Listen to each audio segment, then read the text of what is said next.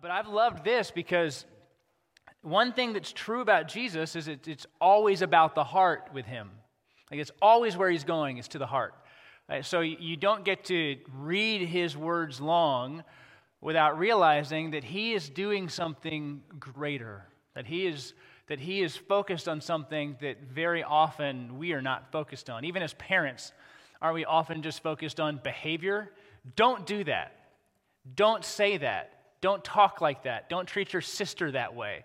Uh, don't, don't sit like that. When somebody walks in the room, you act like this. And so, even as parents, who, I mean, I would say, just for the parents in the room who probably love their children more than anyone else, even for parents, where do we go? But often to behavior modification to try and instruct on how you should be.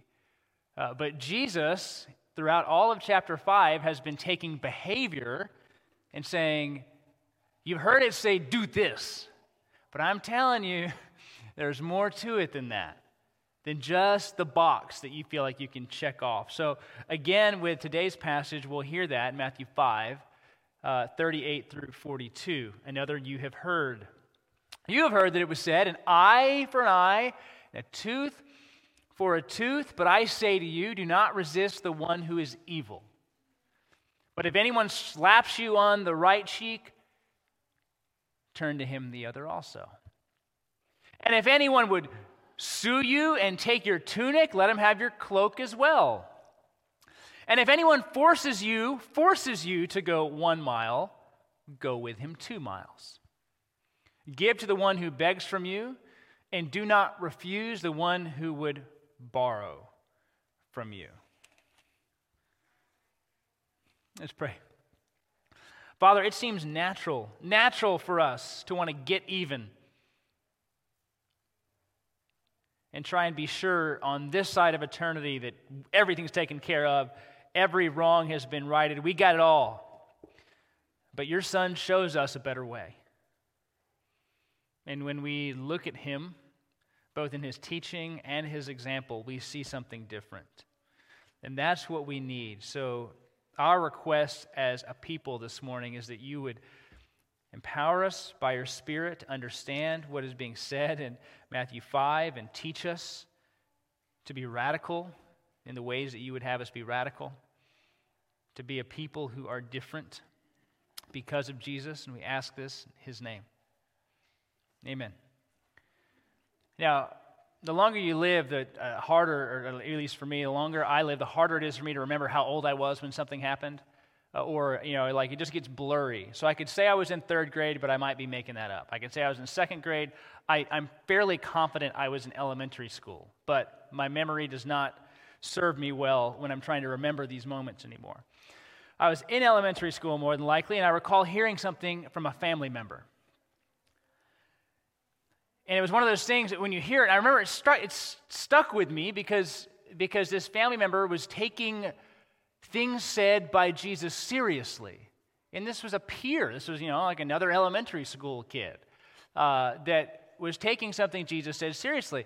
And it might have been the first time, my first experience, hearing somebody say something that was in the Bible, that something that Jesus said, and going, huh, like you do you, you care about doing things that Jesus said. My other memory was when I was asked to find a chapter and verse in the Bible and I had no idea how. And I was traumatized because you look for it and you think you found it.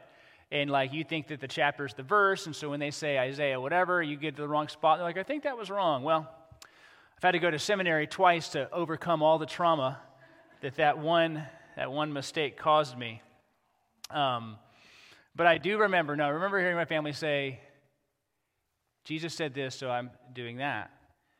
Now, if you're in elementary school now, or you have been there, or you're on your way, way there, even at the age, and there are certain things that are pretty important, or were pretty important. So, one thing that was pretty important was like you had to have a good gaming system. Now, you're like, I know if you're in elementary school now, you're like, good? I was like, I know, like Nintendo didn't seem good, but just hang with me. You had to have something cool that your friends wanted to play on. Like, that was a rule. And so you had to have a reason people wanted to come to your house. And video games, is still often the reason, right? So the reason when I was there, the reason when you were there. So you had to have that had to be taken care of, but you also had to have a good mode of transportation, a good bike.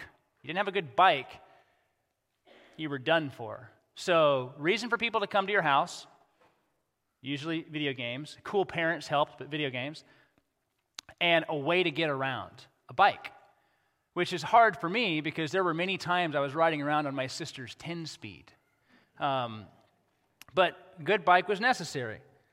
So I'm talking with this family member, and uh, his bike was stolen, which is a common kid thing. I think I've had a bike stolen before.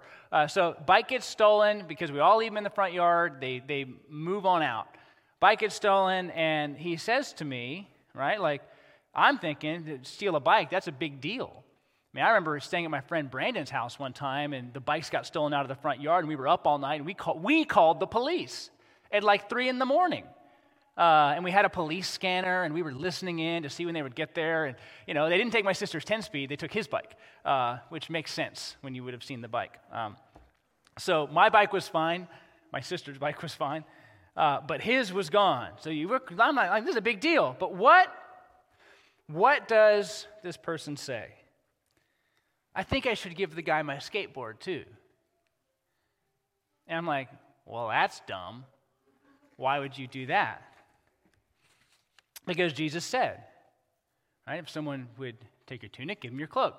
And I was like, it really was the first time as a kid going, you really think that, like, when Jesus says stuff, you're supposed to consider it? You know, these are just things we read. We read them and we go to church on Sundays and we read stories because that's a good thing to do. It's nice to read stories, it's helpful. But to actually consider them and change how you act, even in elementary school, because of that, that's a little overboard. It still sticks with me. I was even talking with this person about it as I was preparing this sermon a few weeks ago. I was like, Was it your bike or your skateboard, right? Because memory fails me. He goes, Oh, no, my bike was definitely stolen. Um, now, truth be told, because parents can get in there and bungle it up, I don't know if mom or dad were like, no, you can't do that. I don't know the rules, but I just know the heart. I should give them this too, because Jesus said, if somebody takes this from you, go ahead and give them something else. You're going to take my bike, here's my skateboard. You can have both of those. And there were probably a few reasons as a kid I, I felt this way. But I think one of the reasons I felt this way then and would probably still feel this way if not for Jesus is because we feel this need, and Hannah said it so well in the video we feel this need that if you do something to me, I need to do it too. And there is a word that kids throw around, and adults do it too. We just try to do it more properly. But the word fair. That's, you know, it's not fair that they get to do this and I don't. It's not fair that this happened and I, get, I didn't get to do it. It's not fair, especially in COVID life. It's not fair that they had a birthday party in February, but I didn't have a birthday party in April. It's not fair that I can't go to school with all my friends. It's not fair that this can't happen. We have all these words about fairness where we go, somebody got something, I didn't get the same thing.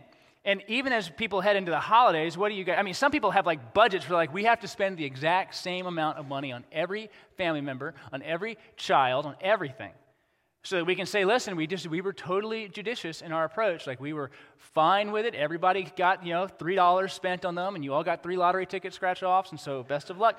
Um, you know whatever we try to do. Well, there's they won. I didn't. I wanted these, but not that. We have all these ways of trying to get even. And when we're wrong, we really feel this need to go. Well, you you need to suffer for what you've done. But what about for the people who follow Jesus? Jesus and, and his death on the cross for our sins, fair? No. The righteous for the unrighteous? Fair? No. The life of the Son of God so that we might believe? Fair? No. It's always fun to try to Jesus juke your kids to be like, you want to do fair? You know, like we try to have all those words we use. But no, not fair. But we'll still operate in the way of the world, maybe even just in the way that we've seen when it comes to issues of fairness or what we feel should be just. Sometimes, though, we have this word retribution where we have to come back harder than we were wronged. And it just escalates really quickly. I joked before with you guys about how if I get hit in the nose, I'm going to tear your arms off. Because there's just something about my nose. I start sneezing. It's just really obnoxious. I hate the feeling. My eyes start to water. And so I'm like, don't touch my nose. And if you touch my nose, I don't know what happens. But now all bets are off. And all of us have these things where if this happens to me, I got to come back harder. I have to come back harder. And I remember being taught, you know, a, a more fair version of retribution early on in life by family members, which was if somebody hits you, you got to, you know, hit them back. They hit you, you got to hit them back. That's what we're taught. But Jesus does something different in this passage. And it's interesting too, because whereas he's often given one or two applications afterwards, he actually gives four. So his first two statements are really short. You've heard it said this, but I say this illustration or, of you know, illustration, illustration, illustration, illustration. And then he tells you four ways that this might work out. So Matthew 5, 38 through 42, it's really 38, 39a, the first half, 39b, the second half, to the end. Like those are our breakdowns. And Jesus, again, from law, heart to application, is going to show us this. And this is the law part. And I'm going to summarize it, uh, summarize it like this uh, that justice should always be equal. Now, I was thinking about how if you're outside or you're watching this online, you see that and you go, oh, yeah, absolutely. Like that's what you're saying. Jesus is quoting the law that justice should always be equal, but there's a reason that he's doing that an eye for an eye and a tooth for a tooth. First, look at Exodus. Exodus 21 24. Eye for eye, tooth for tooth, hand for hand, foot for foot. There's a, there's a law. Like, this is about if somebody, you know, gouges out your eye, take theirs. If, uh, if, you know, if you do this, you do that to them. So it's all about equal punishment for the crime. Leviticus 24. Fracture for fracture, eye for eye, tooth for tooth. Whatever injury he has given a person shall be given to him. Deuteronomy, your eyes shall not pity. It, it, it, shall be life for life, eye for eye, tooth for tooth, hand for hand, foot for foot. So, why do these laws exist? Seem rather fair. Kids would probably agree. Yes, you punch me, I punch you. You hurt me, I hurt you. You break this, I break that. That's how we'll make it work. The laws here actually are they exist to curb our desire for retaliation. They exist to limit our heart's desire to go harder and stronger at the one who has wronged us, so that we do not exceed what happened to us. So it's not about trying to go, well, I don't think you're going to be fair for it, uh, so let's go ahead and bring it up. No, it's, it's, it's about limiting what you might do. The law says this for this, this for this, this for this, so that you don't go too strong at it. Anybody who, you know, has been in legal proceedings knows that like some people are going to throw a lot of money at defending their case and you might not have that money and so already right the scales don't seem tipped the law was trying to say no we're going to we're going to govern right limit what you might want to do in these instances so I don't know if you guys watch The West Wing. It's a good show. I think it's a good show. You might not think it's a good show. But there's a great episode in season one of The West Wing called A Proportional Response. A proportional response. Um, so, a plane that was carrying Americans is shot down, and a friend of the president dies. The president's angry, of course, which would, I think, anger is an appropriate response when something like that might happen.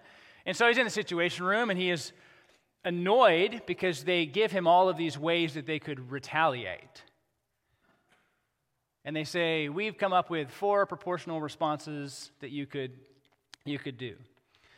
And so at this time, yeah, he asked several times, the president asked several times, What is the virtue of a proportional response? What is the virtue? And they're like, Excuse me? What is the virtue? Like, why do we do it? So, when asked, What else is there? What else is there? Started by, you know, what else is there? What's our other response? And this is his answer a disproportional response. Let the word ring out from this time in this place. You kill an American, any American. We don't come back with a proportional response. We come back with total disaster. And much of the episode is dealing with that tension, with wanting to make a statement. There's a response given towards the end of a, yeah, here he goes, come back and give me disproportional responses. The response that they do that, of course, because it's the president and you do what the president asks. But then, when given feedback, he says, This is a strike that would be seen at home and abroad as a staggering overreaction by a first time commander in chief. That without the support of our allies, without a Western coalition, without Great Britain, Great Britain and Japan, without Congress, you have doled out a $5,000 punishment for a 50 buck crime, sir. Such a law, as we read, Exodus, Leviticus, Deuteronomy, is to help us not go overboard in our responses to others when we're wronged. Now, because of that, it doesn't mean you must always act in this way, because Jesus is going to say as much. Jesus is actually going to flip the limiting nature of that law and say, let me tell you something else that you could actually do that is in keeping with the character of God, the grace of God. So that's what he'll do in the next half.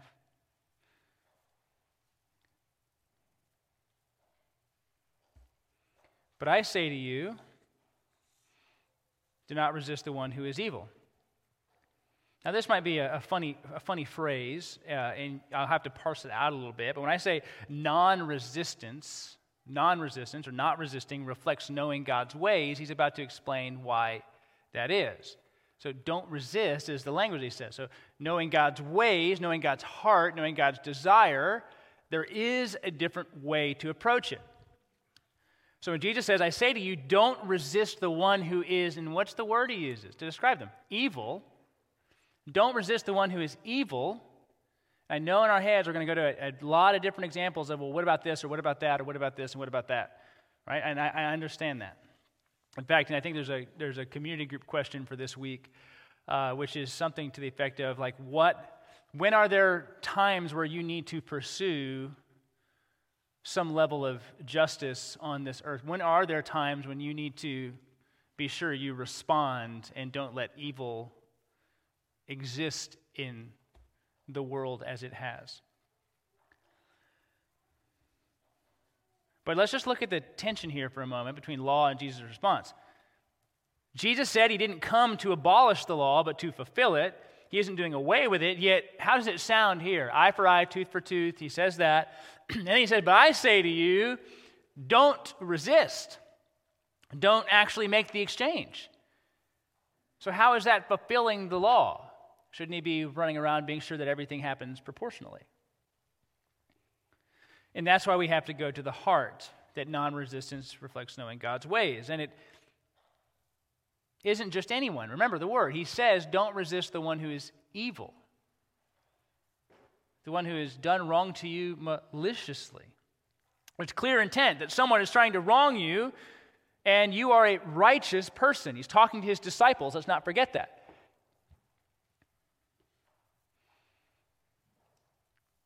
Legally, you have your right. What he's saying is lay it down. Lay it down. This idea shows up in both the New Testament scriptures and the Old Testament scriptures about not needing to get what might even be due to you. So we'll start in the New Testament with the Apostle Paul in 1 Corinthians chapter 6, where the uh, church is suing one another. And listen to what he says To have lawsuits at all with one another is already a defeat to you. You're already losing by suing each other. Why not suffer wrong? Why not be defrauded? I have been around a table with people who were at a significant legal disagreement over, I can't recall, I think it was millions of dollars. But no small chunk of change. Brothers, sisters, people disagreeing is not uncommon. It's not uncommon. As potentially, you know, you're planning your estate, and you know, as you uh, continue, you know, it's when you're one age, you just have kids. Like, we need a will. And then as you get older, you're like, we need more than just a will. Like, we need people to help us plan this. We need help people to plan that. We need that. And you start to go, well, which kid's going to be the power of attorney? And you start to go, you know, it's like eeny, meeny, miny, mo. How do you pick that? You're like, oh gosh, right? And you have to start thinking about all the things that might come into play as you're thinking about the family dynamics that might show up after you're gone. We have a really fairly common for us to argue. But Paul says here, the fact that you're suing each other as a church already means you're losing. Wouldn't you rather be wronged? Wouldn't you rather be wronged? Just lose the suit. Isaiah 53, uh, passage in uh, of the Old Testament, specific Isaiah, that if we're familiar with any part of Isaiah, this might be the part we're the most familiar with because it talks about the character of uh, the suffering servant. He was oppressed and was afflicted, yet he opened not his mouth. Like a lamb that is led to the slaughter, and like a sheep that before its shearers is silent, so he opened not his mouth. Jesus was just, Jesus was righteous, Jesus was wrongly treated, falsely accused, lied about in court, and took the punishment that came with it. And so let's just be sure when we're thinking about Jesus that he, he has gone further with living this out than any one of us ever has or will. This heart. Jesus surrendered his right. He did not resist. Are there examples in Scripture where people will use their legal authority to uh, get something that is due them. Yes, I'll give you an example. The Apostle Paul makes an appeal to Caesar. In the book of Acts, you'll find him say, I'm a Roman citizen. I'm a Roman citizen. I appeal to Caesar. And they're like, oh, we're sorry, we didn't know you're a Roman citizen. We can't treat you that way. So, at what, at what times do you make, make an appeal like that, and what times do you not? I think that takes a lot of prayer and a lot of wisdom to know the specific situation but I also know the human heart, and laying down our rights is not something that we do. Letting someone win the argument that they actually lost, letting someone have the thing that they stole from you and not giving it back, giving them more than that, treating an enemy with kindness knowing that they've done something wrong to you and not being concerned about seeing that through to the fullest extent of the law, that is Christ like. At what times and in what ways and in what situations might that happen? I don't know all of them. But I'm sure that within this room, we can come up with twice as many scenarios as people in this room. Well, what do you do here? Or I had this happen to my family, or I had this happen in my church, or I had this happen here, or I had this happen there, I had this happen there. Not saying that Jesus' statements make everything make a ton of sense. But again, Jesus is pointing to our hearts. You want to retaliate. The law is trying to limit your retaliation, but if you know my ways, you don't even need to think about it. There's a whole different response that you can give. That's what he's going to say in 39. Second half, 40, 41, and 42. But if anyone slaps you on the right cheek, which is a significant offense, turn the other to him also. There's example one. Example two. If anyone would sue you and take your tunic, let him have your cloak as well. Sure, you can have that and this. Three. If anyone forces you to go one mile, go with him two miles. Four. Give to the one who begs from you, and do not refuse the one who would borrow from you. Four examples. It's like the most illustrated one of this. It's just so jarring for us. I'm going to get minor details of this story wrong, so you're welcome. You won't know that, but I've told you. Uh, but, you know, fundraising in churches is always a funny thing. And uh, I had was retold a story, and this was many years ago. That I was told the story many years ago. Before that, the story happened. Uh, but you know, often when you're raising money in churches, there are people who have more dollars than others. And so, in any fundraising campaign, there are often people, and it could be in a church or somewhere else, where a good portion of what you're doing is going to be provided by a small portion of people.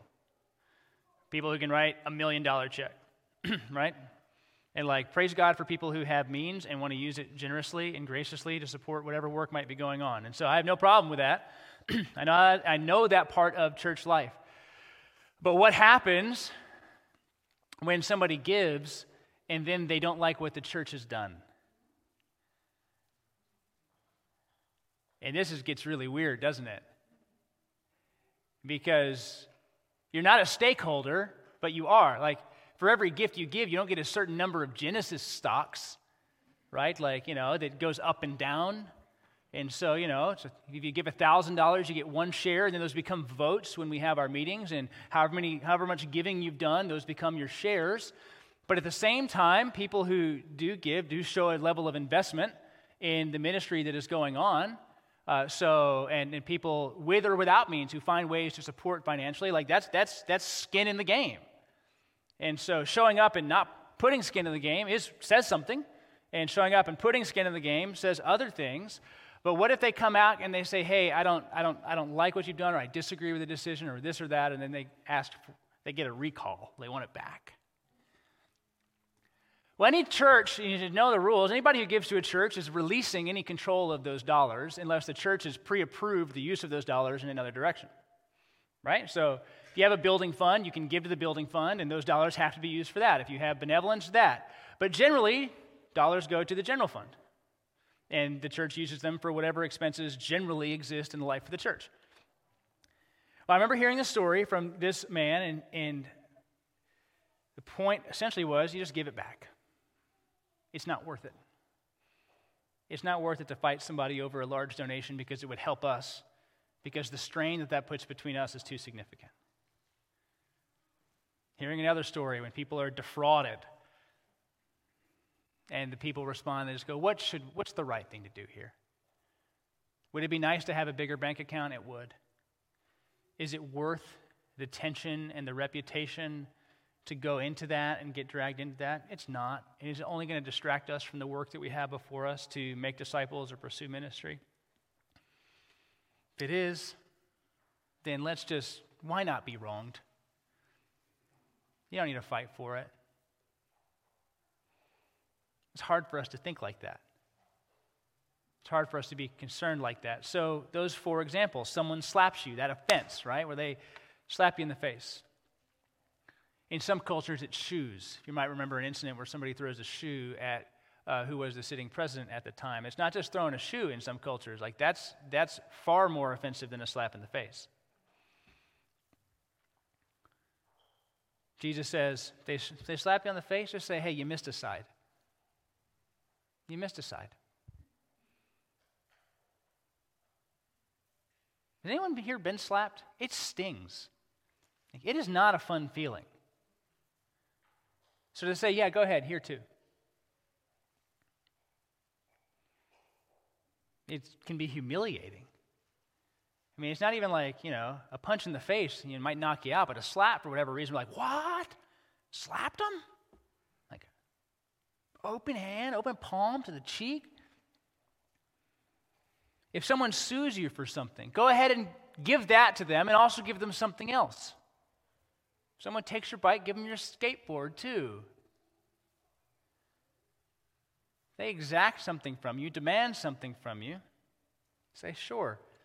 And every pastor here has to use the illustration from Les Mis where he steals the silver.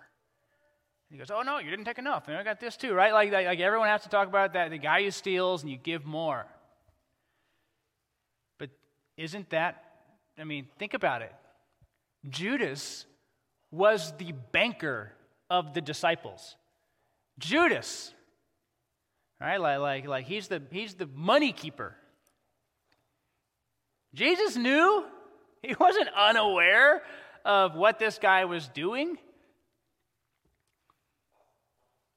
And so let's remember Jesus is thoroughly consistent in his approach to treating wrongdoers like you and me or Judas. He's thoroughly consistent. When you're forced to go with someone for a mile, you just keep going. And if someone begs of you, give and do not refuse. All of these seem gracious. Depending on how you read it, they might seem careless. But here's the point. And this is the otherworldly Sermon on the Mount. Jesus is teaching us a different way. It doesn't make sense. We're not sure how it's all going to work out. This is the way of Jesus that you do good to those who do bad to you. That you do good to those who do bad to you. You heard the example from the video. If somebody at school breaks your pen or pencil and you want to go, well, you owe me that, right? No. What would happen if you just brought them a box of the same pencils the next day and go, hey, you broke my pencil. I wanted to go ahead and give you a whole box? You kicked my soccer ball over the fence. We're ready to, you know, let you do that 10 more times here or 10 more soccer balls. Just not what we do. You stole from me, I'm going to continue to give to you.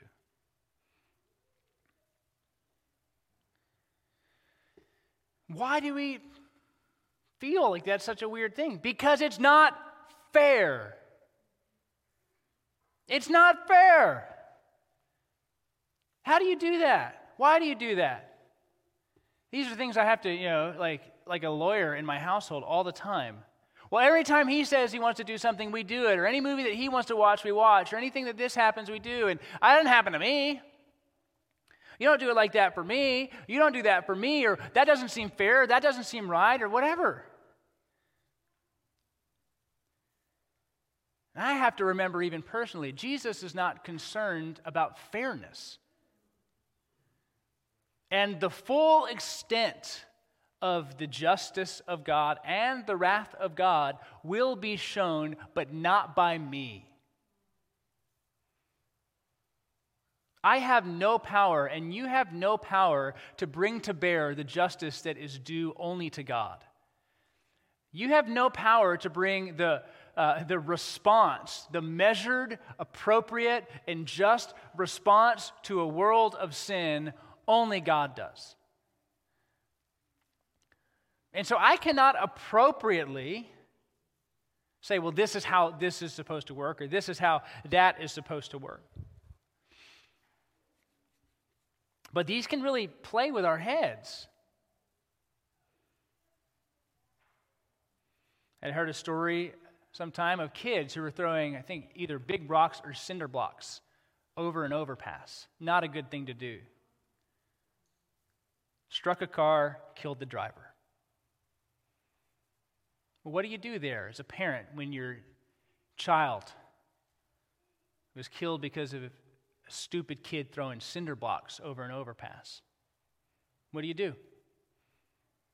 And you go to your pastor and you say, Hey, I'm trying to figure out what to do here.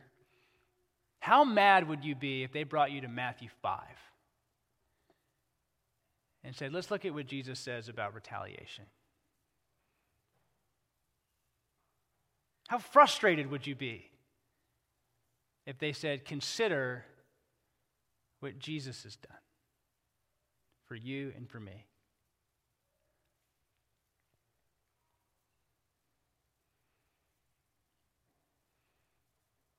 It'd be hard to walk into that room and, and say, I forgive you for this. It would be harder yet to say, I forgive you for this and I'll adopt you into my family.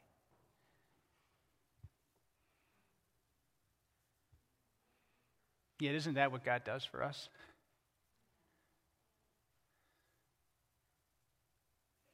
I, I, Hans, sin I mar the reputation of God.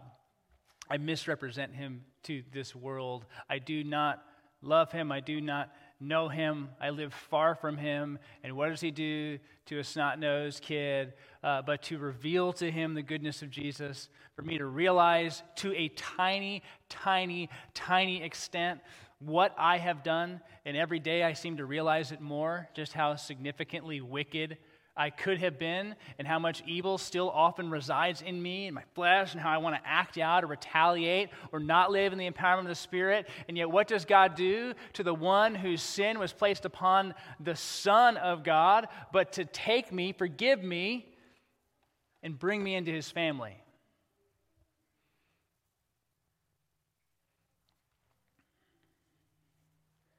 And yet, when we're wronged or when we're harmed or we want to see people get what they deserve, it will never be complete because only God knows.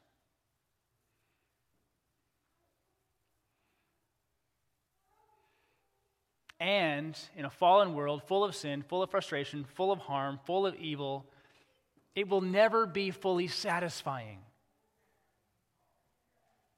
because you can never be unwronged in the way that you were wronged. You can't undo it. You can't bring back someone who might have died. You can't undo harm that you've caused in a relationship. It's always there. I remember one time saying a bonehead thing to a friend years and years and years ago. No joke, friend flipped me off in the restaurant, walked out. It was a dumb thing to say love this guy with all that I have. He loves me too. Our relationship has not been the same. Gone, sat, asked forgiveness, talked to him, it, you know, but we both know that stupid thing's there. And it has forever changed the way that we talk. My embarrassment over it is still there. The hurt that I caused to him with my words. I can't undo it. So, any pursuit of justice in this world is going to feel incomplete because it can't truly fix whatever has happened. But when you look to the Lord, only His pursuit is going to be full and perfect. And you and I, as representatives of the Lord in this world, we have the ability to show a different way because Jesus is the example of that good life, that he blesses his enemies. Even on the cross, what does he say? Father, forgive them, for they know not what they do. Even then, at the moment where you would think that you could say, if anybody could say anything at that moment, may they get what's coming to them.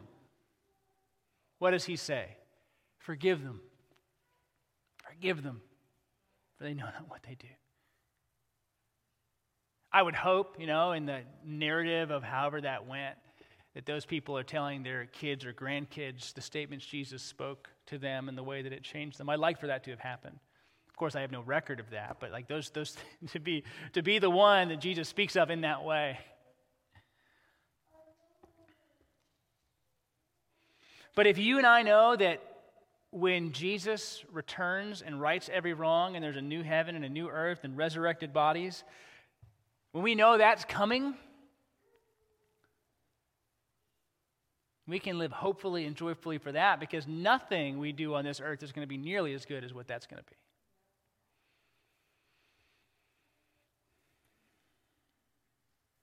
If someone steals your bike, you're not worried because you live for a different kingdom where bikes aren't stolen and people don't steal. But you can show them the grace of the God who has shown grace to you. Because let's not forget, while we were still sinners, Christ died. And in our world, maybe heightened this week, but in a world that always looks at, at getting even, that will try and find ways to bring political retribution, getting yours, winning, destroying your opponent, we need to show the world a different way the way of Jesus.